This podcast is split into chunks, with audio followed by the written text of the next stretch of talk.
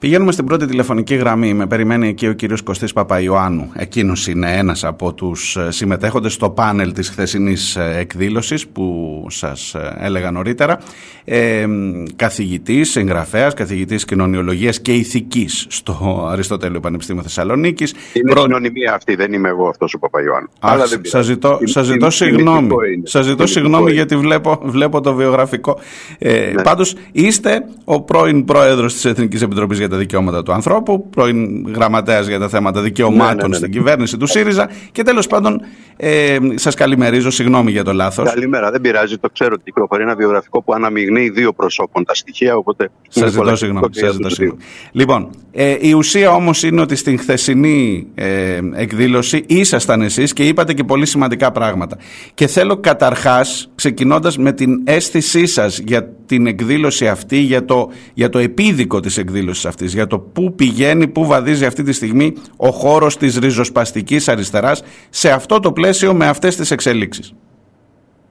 Κοιτάξτε, καταρχήν σε επίπεδο πρακτικό, διοργανωτικό, ξέρω ότι οι διοργανωτές της εκδήλωσης, η εφημερίδα εποχή, ήταν ιδιαίτερα ευχαριστημένοι, διότι ήταν πάρα πολύ μεγάλη συμμετοχή του κόσμου, τόσο στην, ε, στην αίθουσα του, του κινηματογράφου Τριανών, όσο και ε, διαδικτυακά. Ξέρω ότι ήταν αρκετές δεκάδες χιλιάδες οι άνθρωποι που παρακολούθησαν την εκδήλωση. Με την έννοια αυτή, ε, ήταν μια εκδήλωση που ενδιέφερε το, το κοινο Έτσι. Δεύτερο, σε ό,τι αφορά στο, στα επίδικα που λέτε, για μένα είναι δύο. Είναι σε δύο επίπεδα. Το ένα είναι προφανώς αυτό που έχει και το πιο πολύ δισιογραφικό ενδιαφέρον και αφορά σε μια ε, κινητικότητα και συσχετισμούς εσωκομματικούς ε, στον, ε, στο ΣΥΡΙΖΑ. Ε, το δεύτερο που νομίζω ότι έχει, για μένα έχει περισσότερο ενδιαφέρον και ε, εκεί εστιάζω και εγώ την προσοχή μου και εξάλλου και γι' αυτό νομίζω πως προσκλήθηκα να είμαι ένας από τους ομιλητές διότι δεν έχω έτσι, την αυστηρή κομματική ένταξη ναι, στο ΣΥΡΙΖΑ. Ε, είναι ευρύτερα αυτός ο χώρος που, που ιστορικά αυτό προσδιορίζεται, αυτό προσδιορίζεται στην αρχή ως ανανεωτική και στη συνέχεια ως ριζοσπαστική αριστερά με τις ε, αντινομίες του και, τις, και την πολυχρωμία του ας πούμε και την ιστορική του συνεισφορά ε, εάν έχει και ποιο ρόλο έχει στην τρέχουσα συγκυρία που είναι μια συγκυρία πολύ ε, έντονης και μακροχρόνιας και σχεδόν απόλυτης δεξιάς Με όλο το ε, πολιτικό σκηνικό και το κοινωνικό γίγνεσθε θα σας έλεγα να, να, να στρέφεται προς τα δεξιά. Τα έχετε πει και εσείς παλιότερα. Αυτά τα είπατε και χθες εξάλλου. Ακριβώς. Οπότε με την έννοια αυτή ε, η συζήτηση και η χθεσινή αλλά και η ευρύτερη διαρκή συζήτηση γύρω από αυτό το θέμα έχει νόημα ε, έχει νόημα γιατί μία σειρά από ζητήματα ε, και ζητήματα δικαιωμάτων και ζητήματα κοινωνικής δικαιοσύνης, ε, μείωσης των, των διακρίσεων και της ανισότητας είναι θέματα προνομιακά τίθενται ε, από το χώρο της αριστεράς, της ριζοσπαστικής αριστεράς στην Ελλάδα και σε όσες χώρες υπάρχει κάτι αντίστοιχο ή υπήρχε περισσότερο στο παρελθόν από το χώρο της ριζοσπαστικής αριστεράς στην Ευρώπη. Mm-hmm. Κύριε Παπαϊωάννου όμως επειδή ήταν ο ΣΥΡΙΖΑ το αντικείμενο της κουβέντας ή, ή μαλλον ήταν το κατά πόσο σε θέματα σαν και αυτά που θέτεται μπορεί ο σημερινός ΣΥΡΙΖΑ να ανταποκριθεί, μπορεί να επιτελέσει το ρόλο ενός αριστερού ριζοσπαστικού κόμματος ε, πήρατε την αίσθηση, δεν θέλω μόνο την δική σας άποψη, τη θέλω φυσικά, αλλά πήρατε και την αίσθηση ότι υπάρχει πλέον καμία σύνδεση των ανθρώπων αυτών; Γιατί άκουσα τον κύριο Τσακαλώτο να λέει ότι δεν μπορούμε να ξανακάνουμε περήφανους τους ανθρώπους με αυτό το συγκεκριμένο κόμμα, με το έτσι όπως πήγαν τα πράγματα. Διαβάζω τη δική σας την τοποθέτηση που λέτε ότι ψηφίστηκε το ανήκουστο προφανώς φωτογραφίζοντας τον κύριο Κασελάκη, για να είμαστε ειλικρινείς. Ναι, Έχει ο ΣΥΡΙΖΑ αυτή τη στιγμή τη δύναμη. όμως συμπληρωνόταν από το, για το γεγονός ότι ψηφίστηκε το ανήκουστο σημαίνει ότι προφανώς έχει κάποιο πρόβλημα και το ακουσμένο. ναι. Με έννοια ότι, ότι αυτή είναι μια συζήτηση ε, η οποία προϋποθέτει από όλες τις πλευρές ε, αναστοχασμό και, και αυτοκριτική αλλά σε κάθε περίπτωση ε, είναι ένα θέμα ε, το γεγονός ότι για μένα το μείζον ας πούμε έχοντας παρακολουθήσει είτε, είτε έχοντας διαβάσει είτε έχοντας παρακολουθήσει ε, την, την κινητικότητα σε αυτό το χώρο. Η αριστερά είναι ένας χώρος που φιλοξενεί τέτοιου τύπου κινητικότητα και φιλοξενεί εντός εισαγωγικών και διασπάσεις και αποχωρήσεις κτλ. Είναι ένα από τα άγγενη της φαινόμενα. Ναι. Ε, έχω την αίσθηση ότι για αρκετές δεκαετίες που υπήρξαν τέτοιου τύπου διαιρέσεις ε, με πολύ έντονες πολιτικές διαφωνίες, με καταγγελίες κτλ. Υπήρχε ψυχική απόσταση, υπήρχε πολιτική απόφαση ανάμεσα σε αυτούς που φεύγανε και σε αυτούς που μένανε κάθε φορά. Έχω την εντύπωση, ε, αυτή είναι η δική μου ματιά, ότι, ότι πολιτισμική απόσταση τέτοια σαν αυτή που βλέπουμε τώρα δεν έχουμε ξαναδεί. Ναι. Δηλαδή με Άρα είναι πιο βαθύ το ρήγμα μου περιγράφεται. Νομίζω πως είναι πιο βαθύ το, το ρήγμα και είναι πιο βαθιά η αίσθηση ότι είναι δύο Αλλά αυτό είναι με τα μάτια ενός, ε, ενός παρατηρητή και επίσης που διαβάζω και εγώ αυτά που, που, που διαβάζουν και πολλοί κόσμος ότι η τοξικότητα που υπάρχει είναι, είναι ένα φαινόμενο το οποίο πρώτον ε, διαχέεται και δεύτερο είναι και ένα χαρακτηριστικό που υπερβαίνει τον, τον ΣΥΡΙΖΑ αυτή τη στιγμή. Νομίζω ότι τροφοδοτείται και από την, από την έξω από το ΣΥΡΙΖΑ ε, τοξικότητα. Δηλαδή η τοξικότητα η κοινωνική που υπάρχει και η ένταση εκφράζεται και εδώ με πολύ υψηλούς τόνους. Ναι. Και όλα αυτά σε ένα πλαίσιο και μπαίνω στα δικά σας τα χωράφια πιο πολύ που η ακροδεξιά και η ακροδεξιά ιδεολογία αλλά και οι ακροδεξιές πρακτικές κάνουν πάρτι εκεί έξω στην κοινωνία. Έτσι. Δηλαδή δεν περιμένουν ούτε το ΣΥΡΙΖΑ πότε θα ανασυγκροτηθεί, ούτε τις δύο, τα δύο μέρη αυτού του χάσματος που περιγράψαμε πότε θα βρουν το καθένα την πορεία του. Έτσι είναι. Υπάρχει αυτό που, που, που λέτε ως κοινωνικό περιβάλλον που είναι πάρα πολύ... Ε, στρέφεται προς τα, προς τα ακροδεξιά. Υπάρχει μια, αυτό που ανέφερα εγώ ως δεξιά ηγεμονία. Σε τι συνίσταται. Συνίσταται σε μια ε, πανίσχυρη κυβερνητική πλειοψηφία που δεν αντιστοιχεί στην πραγματική δυναμική αυτής της κυβέρνησης, ενδεχομένως αντιστοιχεί και στη δυναμική της κυβέρνησης, αλλά και στην απουσία δυναμικής από τη δημοκρατική αντιπολίτευση. Αλλά επίσης ε, έχουμε και ε, ε, απέναντι σε αυτή τη δεξιά κυβέρνηση έχουμε ακροδεξιά κοινωνική και κοινοβουλευτική αντιπολίτευση πολύ ισχυρή. Άρα ο κίνδυνος είναι να μπατάρει το σκάφος προς τα δεξιά mm Ε, χωρίς να υπάρχει, να υπάρχει αντίρροπη δύναμη που θα το, θα το, θα το κρατήσει ας πούμε, σε μια κεντρομόλα πορεία. αυτός είναι ο φόβος και νομίζω πως ε, αυτό που συμβαίνει αυτή τη στιγμή στο ΣΥΡΙΖΑ προφανώς συνδέεται με, με αυτά τα πράγματα, με αυτές τις εξελίξεις. Δηλαδή η απουσία ενός ισχυρού ε, κοινοβουλευτικού αντιλόγου, μια, ενός αντιπολιτευτικού λόγου, ο οποίος να είναι συγκροτημένος, να μην, ε, να, να μην εστιάζει μόνο στην επικοινωνία και στην επικαιρότητα, αλλά να αρχίζει να συγκροτεί μια πρόταση, ε, είναι εμφανής. Εγώ στη δική μου τοποθέτηση ε, προσπάθησα να κοιτάξω λίγο Προς τα μπροστά όσο είναι δυνατόν να δει κανείς και να, να, να, να, δω, να δω, να, να συζητήσω, να τονίσω την ανάγκη να υπάρξει μια, καταρχήν μια επανοικιοποίηση από την αριστερά του όρου ασφάλεια. Η ασφάλεια έχει ε, συσχετιστεί αποκλειστικά με την. Την έχουμε, την έχουμε χαρίσει στη δεξιά. Με τη δεξιά και είναι η ασφάλεια με το πηλίκιο, είναι η ασφάλεια με το γκλόμπ μόνο, είναι μόνο η, η αστυνομική έννοια της ασφάλειας, που φυσικά χρειάζεται και αυτή. Αλλά όταν βιώνουμε συνθήκες απόλυτης καθολικής απορρίθμισης σε όλα τα επίπεδα, κλιματικής απορρίθμισης, κοινωνικής απορρίθμισης, δημοκρατικής απορρίθμισης, διότι έχουμε μια τεράστια κρίση στους θεσμούς και στο κράτος δικαίου στη χώρα, ε, νομίζω πως το, το μεγάλο πρόταγμα είναι να, να ξαναπάρουμε στα χέρια μας την έννοια της ασφαλεια Και το είπα χθες και λίγο προβοκατόρικα και προκλητικά, ξέροντας ότι η έννοια της ασφάλειας στον χώρο της κοινοβουλευτικής αριστεράς δεν ναι, ήταν δι, πιο δημοκρατικής έννοιας. Δημιουργεί, δημιουργεί κάποιες, ε, κάποια αντανακλαστικά. Και λέω ότι, ότι μια επιθετική τακτική που βάζει ατζέντα και προσπαθεί στην, στην ατζέντα η οποία τροφοδοτείται από, το, από τα μέσα ενημέρωσης και είναι ένα αντιχείο κυρίως της της, ε, ε, κοινοβουλευτικής πλειοψηφίας πρέπει να προσπαθήσουμε σαν σφήνες να βάλουμε, ατζέντα, ε, να βάλουμε στην ατζέντα θέματα που μας ενδιαφέρουν. Και ανέφερα και με παραδείγματα ότι όποτε επιχειρήθηκε από την αριστερά με τρόπο σοβαρό και συγκροτημένο, όχι με πυροτεχνήματα, αλλά με, τρόπο, με, με επεξεργασμένες προτάσεις. Ανέφερα το ε, το ζήτημα της ηθαγένειας των παιδιών των μεταναστών. Ανέφερα την περίπτωση της Συμφωνίας των Πρεσπών που υπήρχε και κοινοβουλευτική πλειοψηφία. Ναι. Ε, εκεί ε, αναγκάστηκε ο αντίπαλος να παίξει άμυνα. Ε, και όταν δεν επιχειρήθηκε κάτι τέτοιο, και κακώς δεν επιχειρήθηκε όπως το ζήτημα των σχέσεων κράτους και εκκλησία, υπήρχε μία ήττα χωρίς καν να δοθεί το παιχνίδι.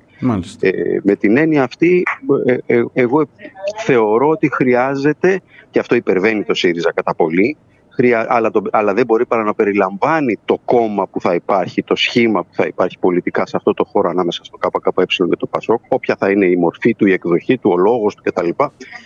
Δεν μπορεί παρά να το περιλαμβάνει ότι χρειάζεται να συγκροτηθεί μια ελάχιστη πρόταση η οποία να αφορά τους ανθρώπους που θα την ακούσουν και κυρίως να σας πω και κάτι ακόμα.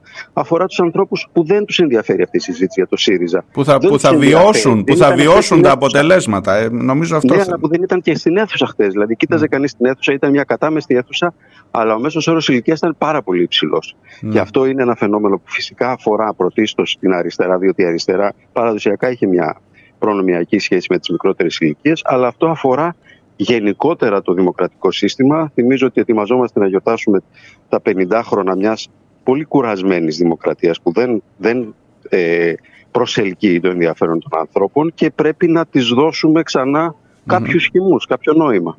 Οι άνθρωποι που ήταν στην αίθουσα, οι συνομιλητές σας στη χθεσινή εκδήλωση, διαπιστώσατε να κάνουν την αυτοκριτική τους; Γιατί είπατε για πάρα πολλά πράγματα, για θέματα που η αριστερά δεν στάθηκε όλο το προηγούμενο διάστημα, έτσι όπως τουλάχιστον θα περίμενε κανείς. Ε, οι άνθρωποι όμως που ήταν εκεί, η πρώτη σειρά ήταν γεμάτη πρώην υπουργούς, δεν χρειάζεται να αναφέρω ονόματα. Στο πάνελ ήταν ο κύριος Τσακαλώτος. Είδατε, αντιληφθήκατε ε, μια αίσθηση αυτοκριτικής, γιατί δεν ήρθαμε από το κενό στο σημερινό, στη σημερινή Έχετε κατάσταση. Δίκιο και επίσης αυτό δεν έγινε μια και έξω τη μια Κυριακή ή τη δεύτερη Κυριακή. Προφανώς. Άλλαξε χέρια η ηγεσία του κόμματος. Ε, είναι μια διαδικασία μακρά που εντάθηκε μετά το 2019 και το κόμμα έγινε και πιο ε, αρχηγοκεντρικό. Ναι. Αλλά εγώ ακούω ότι υπάρχει και ακούω και αυτοκριτική από κάποια στελέχη.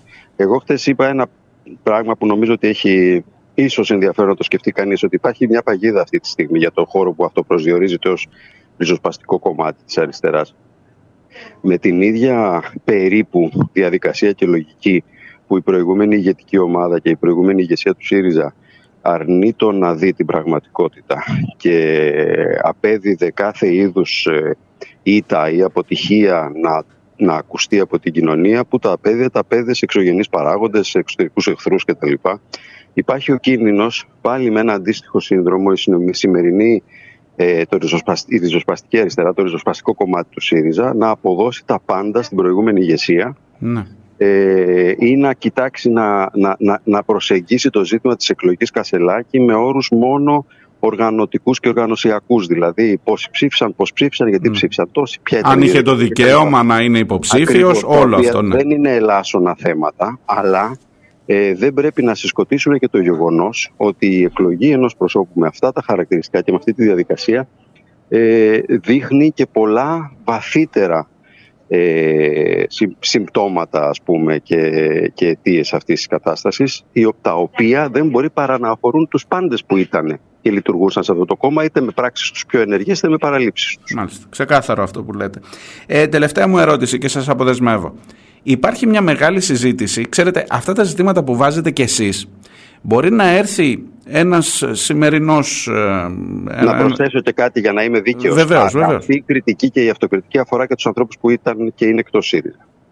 Θέλω να πω και τους ανθρώπους που ε, ακόμη και αν δεν έχουν μια οργανική σχέση με, την, με αυτό το κομματικό σχηματισμό αλλά ανήκουν στην ευρύτερη αριστερά ε, και που προφανώς ε, μείζον πρόταγμα ήταν η απομάκρυνση μιας κυβέρνησης που θεωρούμε ότι δεν είναι θετική για τα συμφέροντα της, του, του, ελληνικού λαού ε, μπορεί όλους μας ή αρκετούς να μας έκανε να είμαστε ανεκτικοί σε αυτά τα φαινόμενα στο ΣΥΡΙΖΑ. Ναι. Μόνο που ξέρετε όταν πηγαίνει σε παραδείγματα, γιατί εγώ τουλάχιστον επιλέγω πάντα, αν πάρουμε ένα παράδειγμα για φράχτης στον Εύρο. Ή θα είσαι υπέρ του φράχτη ή θα είσαι κατά του φράχτη. Δεν μπορεί να είσαι και τα δύο. Συμφωνείτε καταρχάς με αυτή την, την εκτίμηση; Συμφωνώ φυσικά. Ωραία. Αν λοιπόν ένα κόμμα αναγκάζεται για να διώξει το Μητσοτάκι να μιλήσει σε, σε κοινά, και αυτή ήταν η τελευταία μου ερώτηση, σε κοινά που καλοβλέπουν την υπόθεση του φράχτη, που θέλουν να στρογγυλέψει η θέση μας. Ακούω μέχρι και για κοινή κάθοδο Πασόκ με ΣΥΡΙΖΑ. Τα λέει ο κύριος Πίρτζη εξάλλου και τα λένε και άλλα στελέχη. Ε, και θα απαντήσει τελικά και στα δικά σας ερωτήματα. Θέλετε κύριε Παπαϊωάννου να απαντήσουμε στην ακροδεξιά. Πώς θα απαντήσουμε; Δεν θα γίνει η επόμενη Οκτωβριανή Επανάσταση στην Ελλάδα. Θα γίνει με στρογγυλέματα, με ένα κοινό κεντρό προοδευτικό, πείτε το όπως θέλετε χώρο, που θα απαντήσει και στον Μητσοτάκη και στην ακροδεξιά πολιτική. Αυτό είναι, το, αυτό είναι ένα ζήτημα στο οποίο δεν μπορεί κανείς να δώσει εύκολα απάντηση. Ε, μπορεί όμως να προβληματιστεί. Δηλαδή ε, είναι το βασικό ερώτημα για την, για την κεντροαριστερά, την αριστερά, την αριστερή σοσιαλδημοκρατία ή ό,τι έχει απομείνει από αυτή σε όλη την Ευρώπη. Δηλαδή, ναι. σε έναν κόσμο που πάει δεξιά, ε, πάμε κι εμείς δεξιά για να τον συναντήσουμε κάπου στη μέση ή επιμένουμε αριστερά για να τραβήξουμε λίγο τον άξονα προς τα αριστερά με ισχυρότατο του κίνδυνο να είμαστε μειοψηφία. Και ξεχνάμε τον κυβερνητισμό. Χρειάζεται να κυβερνήσει η αριστερά ή χρειάζεται καταρχάς να είναι στις απόψεις της κέρια και, και σταθερή; Εγώ θεωρώ ότι το βασικό διακύβευμα στο πολιτικό παιχνίδι είναι ποιος είναι αυτός ο οποίος έχει την εκτελεστική εξουσία στα χέρια του και νομοθετεί. Ναι. Ε, άρα, ε, γενικώς, μια αριστερά η οποία δεν θέλει ποτέ να πιάσει την καυτή πατάτα, ε, την εκτιμώ βαθύτατα για τις συνέπειες στις, στις, στις ε, αρχές της, αλλά θεωρώ ότι δεν δίνει λύσεις. Έτσι. Ε, φυσικά επηρεάζει η αριστερά, όντας μειοψηφική για πάρα πολλές δεκαετίες σε πολλές χώρες, δεν σημαίνει ότι δεν επηρέασε σε θετική κατεύθυνση τα εργασιακά δικαιώματα. Προφανέστατα. Προφανέστατα. Όμως πείτε μου στο παράδειγμά μου και να τελειώσουμε με αυτό. Αυτό που περιγράφεται, αν αύριο, πέστε ότι είμαστε στο 2027, πότε είναι οι επόμενες εκλογές. Αυτό το μόρφωμα που θα φτιαχτεί, αυτή, αυτή η αριστερά που περιγράφουμε, θα είναι υπέρ ή κατά του φράχτη, κύριε Παπαϊωάννου. Η αριστερά θα είναι, κατά, θα είναι υπέρ του φράχτη με τα βεβαιότητα. Θα είναι υπέρ του φράχτη. Θα είναι υπέρ του φράχτη με τα βεβαιότητος. Έτσι. Ε, άρα ε, θα αφήσει κανείς το λόγο κατά του φράχτη σε πολύ μειοψηφικές δυνάμεις πολιτικές. Ε, θεωρώ αυτονόητο, δεν χρειάζεται να σας ρωτήσω σε, αν θα είστε εσείς κομμάτι αυτής της αριστεράς που θα είναι υπέρ του φράχτη. Σας ρωτώ και προσωπικά τώρα. Ή ρωτώ... δεν, δεν, δεν, είμαι, δεν είμαι και δεν θα είμαι. ε, αυτό δεν σημαίνει ότι δεν αντιλαμβάνομαι τον προβληματισμό. Προσέξτε, δεν σημαίνει ότι οποιοδήποτε εκφράζει επιφυλάξεις, σκέψεις και λέει δεν θα χαρίσουμε το θέμα της ασφάλειας τελείως στην ακροδεξιά και δεν μπορεί και εμείς να μην κάνουμε ότι δεν καταλαβαίνουμε τους φόβους των ανθρώπων. Όλα αυτά τα, τα, τα νιώθω και τα καταλαβαίνω. Απλώς νομίζω ότι πρέπει μαζί με το ερώτημα για το φράχτη, να σας, να σας δώσω ένα παράδειγμα. Μαζί με το ερώτημα για το φράχτη, ε, εγώ νιώθω την ανάγκη αριστερά, εκτός από το, από το ζήτημα του φράχτη, να βάλει και το θέμα σε έναν 60χρονο, 70χρονο άνθρωπο, ο οποίος την ίδια στιγμή και στις έρευνες που κάνουμε εμείς ως σημείο για τη μελέτη της ακροδεξιάς, ο ίδιος άνθρωπος, την ίδια στιγμή τον ρωτάς σε μια ερώτηση, είναι πολύ μετανάστε στη χώρα μας, και κατά 70-80% σου λέει είναι πολύ. Και mm. πέντε ερωτήσεις παρακάτω, ο άνθρωπος αυτός εκφράζει την αγωνία του γιατί δεν έχει χέρια να, να μαζέψουν τα φρούτα στο χωράφι του. Μάλιστα.